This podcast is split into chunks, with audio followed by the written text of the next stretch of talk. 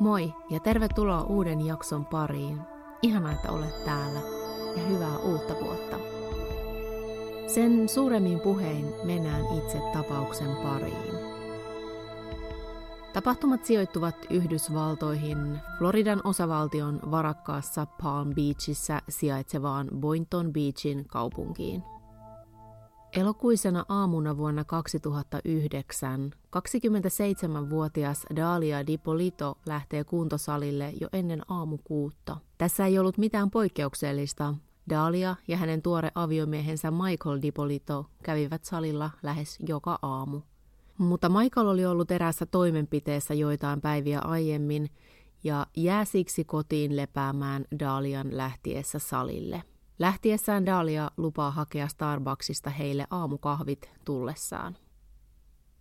Reilun tunnin kuluttua Dalia kuuntelee hänen kännykkäänsä salitreenin aikana jätetyt ääniviestit.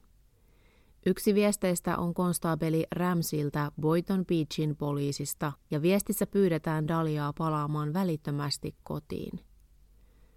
Ajaessaan talolleen Dalia näkee hälytysajoneuvoja sekä poliisin teippausten kiertävän heidän taloaan. Häntä vastassa on poliisi, joka kertoo Dalialle järkyttävät uutiset. Hänen aviomiehensä on ammuttu kuoliaaksi. Dalia on hysteerinen ja toistelee itkien ei, ei, ei. Poliisi yrittää lohduttaa Daliaa ja kertoo tälle, että he tarvitsevat hänen apua Michaelin ampujan löytämiseksi. Dalia suostuu lähtemään poliisilaitokselle. Hän tarvitsee poliisin tukea kävelläkseen poliisiautoon. Hän on täysin murtunut. Erikoista tässä on se, että sekä Dalia että poliisit näyttelevät. Jotta ymmärtäisimme, miten tähän tilanteeseen on päädytty, on meidän kelattava ensin hieman taaksepäin. Sunnuntaina neljäs päivä lokakuuta vuonna 2008 Päivän alkaessa laskea mailleen 38-vuotias yrittäjä Michael Mike Dipolito, jonka vaimo on poissa kotoa toisella paikkakunnalla, päättää piristää iltaansa palkkaamalla itselleen seuraa seuralaispalvelusta. Puolisen tuntia puhelusta Michaelin ovelle koputtaa 26-vuotias seuralaispalvelun nainen nimeltä Dalia Muhammad. Molempien yllätykseksi Tapaaminen onkin rakkautta ensisilmäyksellä, ja jo kaksi viikkoa Daalian tapaamisesta Michael päättää erota seitsemän vuoden avioliitostaan ja kosii Daaliaa kihlasormuksella. En tiedä, vaikuttiko Michaelin varallisuus Dalian tunteisiin vai ei, mutta Dalia vastaa myöntävästi kosintaan ja pariskunta avioituu toinen helmikuuta vuonna 2009. Muutama päivä Michaelin avioeron astuttua voimaan ja alle puoli vuotta heidän ensitapaamisestaan.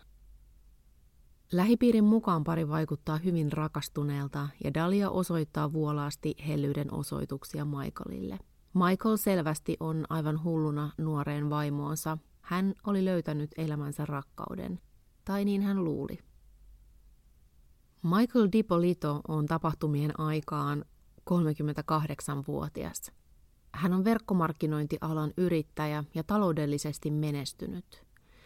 Tosin ei täysin rehellisin keinoin. Hänet oli aiemmin tuomittu petoksesta ja oli viettänyt vankilassa seitsemän kuukautta. Hän oli yhä ehdonalaisessa vankeudessa, joka saattaisi kestää jopa 28 vuotta. Hänen henkilöhistoriaan sisältyi muitakin kontakteja viranomaisiin. 22-vuotiaana hänet pidätettiin huumaavien aineiden hallussapidosta ja 26-vuotiaana seksin ostamisesta. Vapauduttuaan vankilasta petostuomion jälkeen hän oli kääntänyt uuden lehden elämässään. Hän perusti uuden verkossa toimivan markkinointiyrityksen ja teki kaikkensa pysyäkseen erossa ongelmista. Ainakin näennäisesti. Tuskin hän Daliaa palkkasi seuralaispalvelusta tuona lokakuisena iltana vain lautapelejä pelaamaan – ja kuten hän itse myöhemmin sanoi, hän ei tavannut Daliaa kirkossa. Dalia taasen oli kolmilapsisen perheen vanhin. Hän oli syntynyt New Yorkissa, mutta perhe oli muuttanut Boynton Beachille Dalian ollessa 13-vuotias. Dalian isä oli syntyjän egyptiläinen ja äiti perulainen. He olivat eronneet Dalian ollessa nuori aikuinen. Dalia oli työskennellyt ainakin hierojana ja suihkurusketussalongissa ennen siirtymistään seuralaispalvelun leipiin. Tapahtuma-aikaan hän oli 26-vuotias. Itse asiassa hän on syntynyt samana vuonna kuin minä, vuonna 1982. Toivon, että meitä yhdistävät tekijät jäävät tähän. Avioiduttuaan Dahlia ja Michael asettuvat asumaan Michaelin Boynton Beachissä sijaitsevaan taloon. Dalian päivät kuluvat kampaamoissa ja kauneushoitoloissa ja kuntosalilla. Michael taas työskentelee kotoaan käsin markkinointiyrityksensä parissa. Heillä oli kaksi koiraa, Bella ja Linguin. Michaelille rutiinit ovat äärimmäisen tärkeitä. Hän on toipuva päihdeaddikti ja rutiinit auttavat pysymään raiteilla. Hyvin pian Dalian ja Michaelin avioiduttua alkaa kuitenkin tapahtumaan erikoisia asioita. 12. maaliskuuta vuonna 2009, eli reilu kuukausi naimisiin menon jälkeen, Michaelin ja Dalian ovelle koputetaan. Ovella on Michaelin ehdonalaisvalvoja ja kaksi poliisia. Tämä on ensimmäinen kerta, kun ehdonalaisvalvoja joutuu ottamaan yhteyttä Michaeliin. Michaelille kerrotaan, että he olivat saaneet lukuisia anonyymejä puheluita, joiden mukaan Michael myisi steroideja ja ekstaasia taloltaan. Talo tutkitaan, mutta mitään tällaiseen viittaavaa ei löydy. Mikäli olisi löytynyt, olisi se ollut ehdonalaisen rikkomista ja Michael olisi voinut joutua takaisin vankilaan, jopa kymmeneksi vuodeksi. Tästä seuraavana viikonloppuna Michael ja Dalia viettävät romanttista viikonloppua ylellisessä hotellissa, kun poliisi on paikalla jälleen. Poliisi kertoo, että he ovat saaneet nimettömän puhelun, jonka mukaan Michael myisi autostaan huumeita. Auto tutkitaan eikä mitään löydy. Kaksi viikkoa myöhemmin Michael ja Dalia illallistavat erässä ravintolassa ja palatessaan autoilleen on vastassa jälleen poliisi. Yllätytkö, jos kerron, että he olivat saaneet taas nimettömän vihjepuhelun? Tällä kertaa auton tutkinnan yhteydessä he löytävät pienen määrän kokaiinia piilotettuna tupakkaaskiin. Michael vakuuttaa poliisille, että hänet on lavastettu, ettei hän todellakaan tiedä mistä on kysymys ja ilmeisesti poliisit itsekin ihmettelevät tätä jatkuvaa anonyymien puheluiden virtaa, ja he päätyvät uskomaan Michaelia, eikä tätä pidätetä. Kotimatkalla Michael viimein alkaa ynnäämään viime viikkojen tapahtumia yhteen.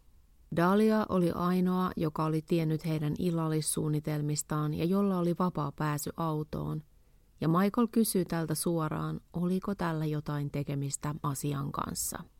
Dalia ei suhtaudu syytökseen hyvin, vaan saa raivokohtauksen ja Michael päätyy pyytämään anteeksi syytöksiään.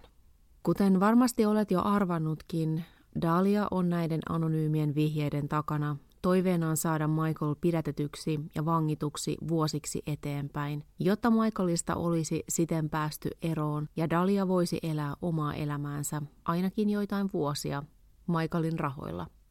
Suunnitelma ei vaan tunnu onnistuvan. Dalia on nyt myös varpaillaan. Hän tietää Michaelin olevan epäluuloinen, joten hänen täytyisi keksiä jotakin, jolla Michaelin epäluulot saisi harhautettua. Joten seuraavan päivän aamuna hän kertoo Michaelille valheellisen uutisen olevansa raskaana. Michael on haltioissaan asiasta. Edellisen päivän ristiriidat tuntuvat unohtuneen. Vielä samana päivänä Dalia ottaa yhteyttä entiseen rakastajansa Mike Stanleyhin.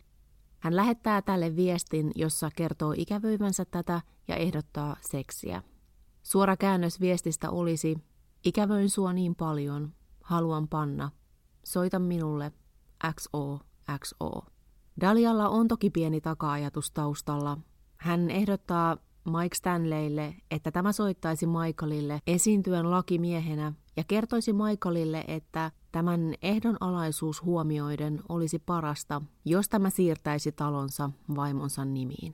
Muutamien käänteiden jälkeen Michael päättää ottaa tämän mysteerilakimiehen neuvosta vaarin ja talon omistajuus siirretään Dalialle. Tämän jälkeen Dalia katkaisee kaikki yhteydet Mike Stanleyhin – Häntä ei tarvita enää, kun suunnitelma on toteutunut.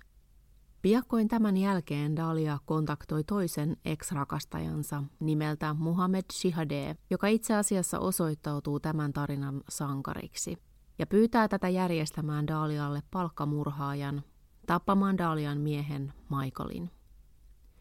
Hän kertoo Muhammedille olevansa perheväkivallan uhri ja pelkäävänsä Michaelia, ja että hän ei voisi vain ottaa avioeroa, sillä Michael kostaisi sen Dalialle, ja siksi hänen täytyisi itseään suojellakseen palkata joku tappamaan Michael. Tuossa tapaamisessa Dalian kanssa Muhammed ei vastaa kieltävästi eikä myöntävästi pyyntöön, mutta tapaamisen jälkeen hän ajaa suoraan poliisilaitokselle ja kertoo poliisille tietävänsä naisen, joka suunnittelee miehensä murhaa. Varmistuakseen tästä, poliisi nauhoittaa seuraavan Dalian ja Muhammedin tapaamisen, jonka aikana Muhammed kertoo Dalialle hankkivansa tälle palkkamurhaajan, ja Dalia antaa Muhammedille rahaa aseen ostoon sekä kuvan Michaelista. Nyt poliisi tietää, että Dalia on tosissaan järjestämässä miehensä palkkamurhaa. Poliisi järjestää aika mielenkiintoisen peiteoperaation, joka lopulta vie meidät tuonne alun kohtaukseen rikospaikalta. Tässä peiteoperaatiossa Muhammed ilmoittaa Dalialle, että on järjestänyt tämän pyytämän palkkamurhaajan ja että Dalian pitäisi tavata tämä murhaaja Muhammedin autossa eräällä parkkipaikalla. Tuohon autoon on asennettu piilokamerat ja tuo lainausmerkeissä palkkamurhaaja on todellisuudessa peitepoliisi nimeltä Vidi Jean. Tapaamisen aikana Dalia antaa peitepoliisille kuvan ja tiedot Michaelista, heidän talostaan, sekä 3000 dollarin etukäteismaksun. Suunnitelma on, että Dalia lähtisi aamulla kuntosalille, jonka jälkeen palkka murhaaja menisi heidän talolleen ja ampuisi Michaelin. Dalia kertoo peitepoliisille olevansa 5000 prosenttisen varma haluavansa suunnitelman toteuttamista. Murha sovitaan vielä saman viikon keskiviikolle, jonka aamuna kello kuusi Dalian pitäisi lähteä kuntosalille ja kello 6.30 murhaaja tulisi talolle. Jotta syytteet Daliaa vastaan saataisiin täysin pitäviksi, peiteoperaatio viedään todella pitkälle – Todennäköisesti siksi, että viranomaiset halusivat varmistaa, että Dalia myöhemmin ei voisi vedota siihen, että olisi kyllä peruuttanut operaation. Keskiviikkoaamuna kello 5.45 Dalia lähtee kuntosalille Michaelin jäädessä kotiin lepäämään, toipumaan parin viikon takaisesta rasvaimustaan. Kello 6.30 poliisi koputtaa Michaelin ovelle ja kertoo tälle ikävät uutiset tämän vaimon suunnitelmista. Michael viedään poliisiasemalle, jossa hänelle näytetään autossa kuvatut videot Daliasta ja palkkamurhaajana esiintyvästä peitepoliisista. Samaan aikaan heidän talo lavastetaan rikospaikaksi. Tuntia myöhemmin poliisi soittaa Dalialle pyytäen tätä palaamaan välittömästi talolle – Talon ulkopuolella poliisi kertoo Dalialle uutisen tämän miehen kuolemasta, jonka jälkeen, tai itse asiassa kiusallisesti jo vähän liian aikaisin, Dalia purskahtaa epätoivoiseen itkuun. I'm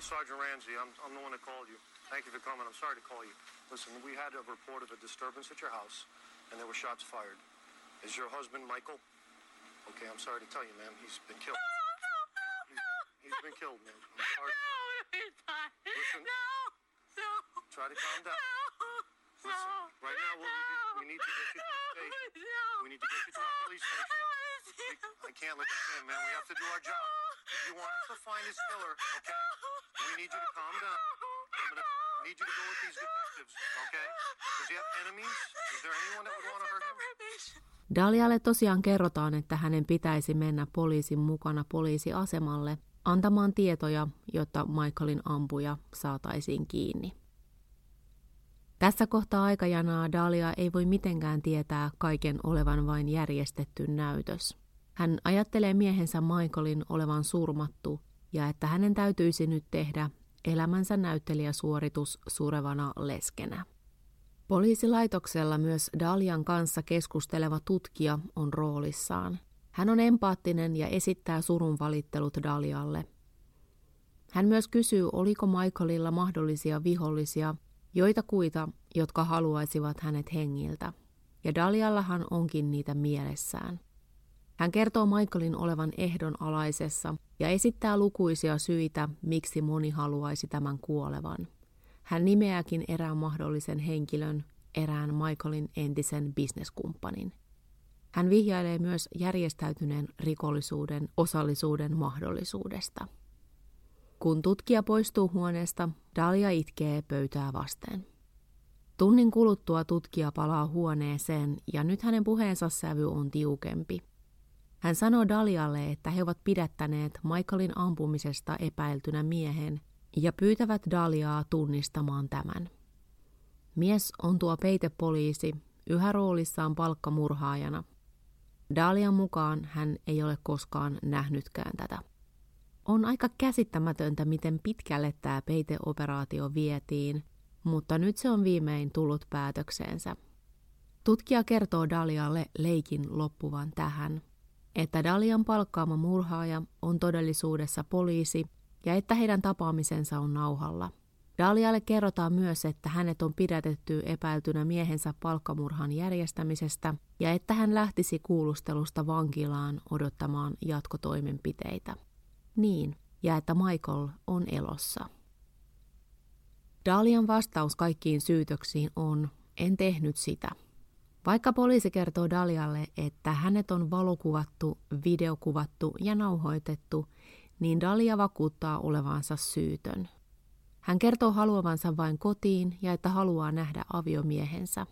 Michael suostuu tapaamaan lyhyesti Dalian ja hän tulee käymään kuulusteluhuoneen ovella, sanoen Dalialle, ettei hän pysty korjaamaan tätä tilannetta. Dalia kertoo vain haluavansa kotiin. Eräs suora lainaus on, mitä minun pitäisi tehdä päästäkseni kotiin. Haluan vain päästä kotiin. Kuulustelujen jälkeen Dalia viedään Palm Beachin vankilaan, jossa hän saa soittaa lakisääteiset puhelunsa. Ensin hän soittaa aviomiehelleen Michaelille.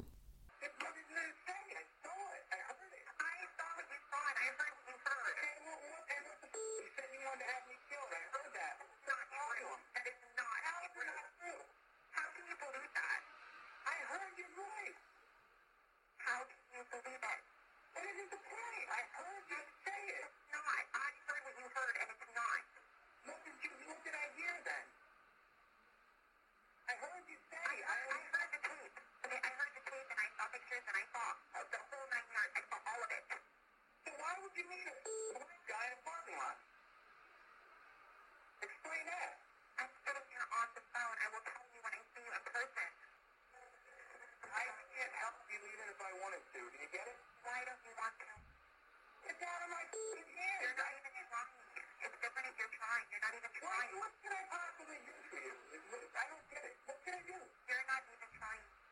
Tuo puhelu on hermoja raastavaa kuunneltavaa.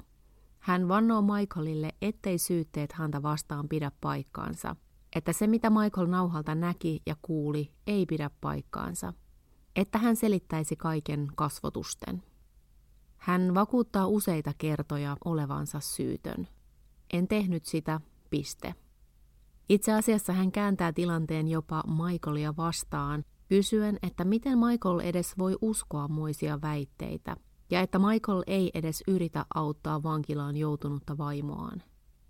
Michaelin esittämiin kysymyksiin videonauhan ja muun todistusaineiston osalta Dalia vastaa aina selittävänsä livenä ja että koska hänen puhelinaikaansa on rajattu, niin ei mennä niihin nyt. Tällaista manipulaatiota kutsutaan englannin kielessä termillä gaslighting – Siinä henkilö yrittää istuttaa edes pieniä epäilyksen siemeniä kuulijalle, saaden tämän epäilemään näkemäänsä, kuulemaansa, muistiaan ja jopa omaa järkeään. Mielestäni Michaelin puheesta kuulee, että Dalia jossain määrin tässä onnistuukin. Michael kuitenkin sanoo, että hän ei pysty auttamaan Daliaa, vaikka haluaisi. Kyse ei ole siitä, päättääkö hän syyttää Daliaa vai ei, vaan kyseessä on rikostutkinta. Mielenkiintoisesti lopussa puhelua Michael sanoo auttavansa Daliaa lakimiehen palkkaamisessa, jos Dalia allekirjoittaisi paperit, joilla talo siirretään takaisin Michaelin nimiin. Tähän Dalia ei suostu. Puhuttua Michaelin kanssa Dalia soittaa vielä äidilleen, vakuuttaen hänellekin olevansa syytön. Hän sanoo Michaelin tehneen tämän hänelle. Dalian on selvästi todella vaikeaa uskoa, että hän ei pysty välttämään vastuutaan tilanteessa – Vaikuttaa siltä, että ensimmäistä kertaa hänen elämässään hän on tilanteessa, jossa ei saa haluamaansa. Dalia istuu vankilassa 20 kuukautta ennen oikeudenkäynnin alkamista. Siinä aikana hänellä on hyvää aikaa keksiä selitys kaikelle, ja melko lennokkaan selityksen hän keksiikin. Hänen selitys tapahtumille on, että hän ja Michael olivat suuria tosi-TV-faneja ja että koko homma oli ollut hänen, Muhammedin ja Michaelin yhteisesti järjestämä juttu, jolla heidän oli tarkoitus päästä tosi-TV-tähdiksi. Mutta että jostain syystä Michael ja Muhammed olivatkin vetäytyneet suunnitelmasta ja jättäneet Dalian pulaan. Hän siis kielsi koskaan halunneensa Michaelin kuolevan, vaan että koko juttu oli näyttelemistä. Hän myös kertoo Muhammedin uhkaileen häntä ja hänen perhettään, jos hän ei osallistuisi suunnitelmaan. Muhammed taasen on kieltänyt koskaan uhkaillensa Daliaa, mutta on sanonut kokeneensa itse tulleensa uhkailluksi poliisin toimesta. Hän ei olisi alun perin halunnut olla tapauksessa mukana yhtään sen enempää kuin ilmoittamalla Dalian suunnitelmista poliisille, mutta että poliisi oli painostanut häntä osallistumaan peiteoperaatioon. Omassa todistan lausunnossaan Michael Dipolito kertoo olleensa vaimoonsa todella rakastunut ja koki myös olleensa hyvä aviomies. Hän sanoi, että aikanaan ollessaan itse syytettynä petoksesta hän myönsi syyllisyytensä ja kantoi vastuunsa, ja että hänen olisi helpompi kunnioittaa Daliaa edes vähän, jos tämäkin toimisi niin. Todistusaineisto Daliaa vastaan on luonnollisesti melko raskauttava, Oikeudenkäynnin päätteeksi valamiehistö toteaa kolmen tunnin mietinnän jälkeen Dalian syylliseksi miehensä murhayritykseen. Tuomion pituus jää tuomarin määriteltäväksi. Lausunnossaan tuomari perustelee määräämänsä tuomion pituutta sillä, että hänen kuulemansa mukaan Dalian ainoa motiivi oli ahneus ja itsekkyys. Että ei ole mitään, mikä osoittaisi tämän olleen huonosti kohdeltu tai hyväksi käytetty aviomiehensä toimesta, tai että tapaukseen liittyisi muita, esimerkiksi Dalian taustaan liittyviä lieventäviä asianhaaroja. Hän korostaa myös, että Dalialla oli aikaa toteuttaa suunnitelma määrätietoisesti. Kyse ei ollut äkkipikaisuudessa tehdystä väkivaltarikoksesta tai sen yrityksestä, vaan että kyseessä oli, tuomaria lainatakseni, puhdasta pahuutta. Hän määrää Dalian tuomion pituudeksi 20 vuotta. Kuitenkin erään valamiehistön jäsenen väärinkäsitykseen liittyvän muotoseikan takia oikeudenkäynti jouduttiin julistamaan merkityksettömäksi ja aloittamaan alusta. Tässä toisessa oikeudenkäynnissä puolustuksen selitys oli hieman muuttunut. Nyt Dalia oli poliisien uhri. Tapahtumiin liittyy mielenkiintoinen yksityiskohta, Amerikkalaista tosi-TV-sarjaa Cops kuvattiin Floridan Palm Beachillä samaan aikaan, kun Dalia suunnitteli miehensä murhaa, ja osa tapahtumista päätyi tuohon sarjaan.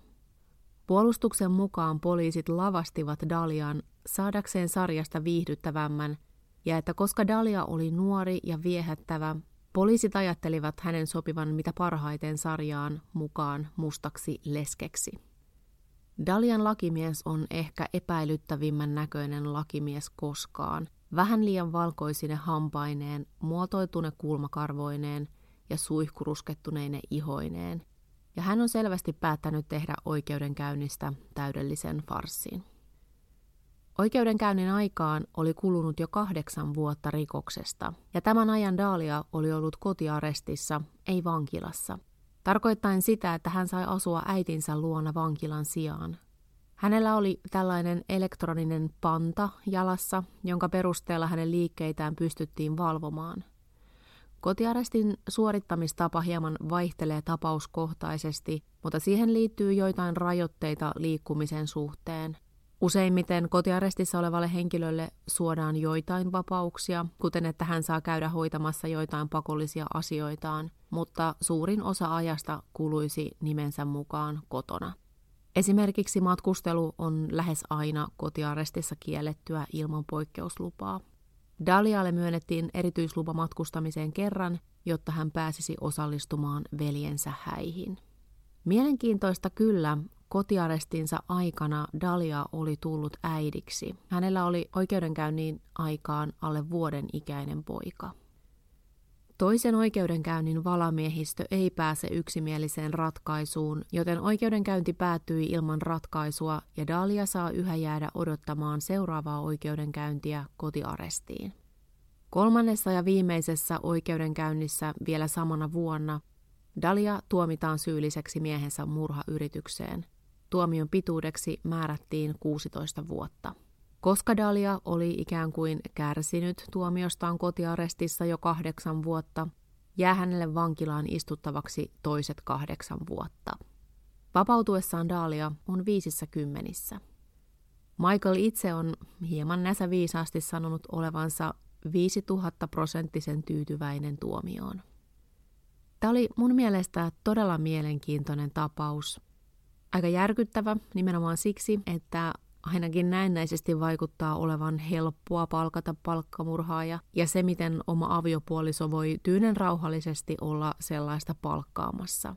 Mutta taas aika tyydyttävä tapaus siinä mielessä, että uhri säilyi vahingoittumana ja syyllinen joutui silti vankilaan. Mä en itse hetkeäkään usko näihin Dalian selityksiin tosi TV-juonesta tai muista. Mielestäni Dalialla oli vain riittävän juonikkaat asianajajat, jotta oikeudenkäyntiä saatiin venytettyä lopulta vuosien mittaiseksi. Mutta mitä mieltä sä olet tästä tapauksesta? Kommentteja voi jättää esimerkiksi Maanantai-mysteerin Instagramiin at maanantai-mysteeri, josta löytyy myös kuvia tästä tapauksesta. Yksi asia, mikä mua jäi vaivaamaan ja mihin mä en lukuisista yrityksistä huolimatta saanut selvyyttä, oli se, että mitä tapahtui Michaelin talolle. Saiko Dalia pitää sen vai päätyykö se takaisin Michaelille itselleen?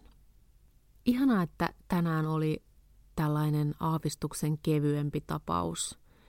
Musta tuntuu, että viime viikon kidnappaus- ja murhatapaus oli aika raskas jakso tehdä ja nauhoittaa – joten tämä oli todella tervetullut. Mutta toivottavasti sä myös pidit tästä jaksosta. Kiitos tosi paljon, että kuuntelit ja olit mukana. Kuullaan taas ensi viikon maanantaina, mutta siihen asti moi moi.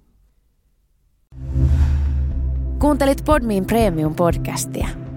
Haluatko löytää lisää samankaltaisia podeja tai vaikka ihan uusia tuttavuuksia? Lataa Podmin sovellus App Storesta tai Google Playsta – ja saat kokeilla palvelua kaksi viikkoa ilmaiseksi.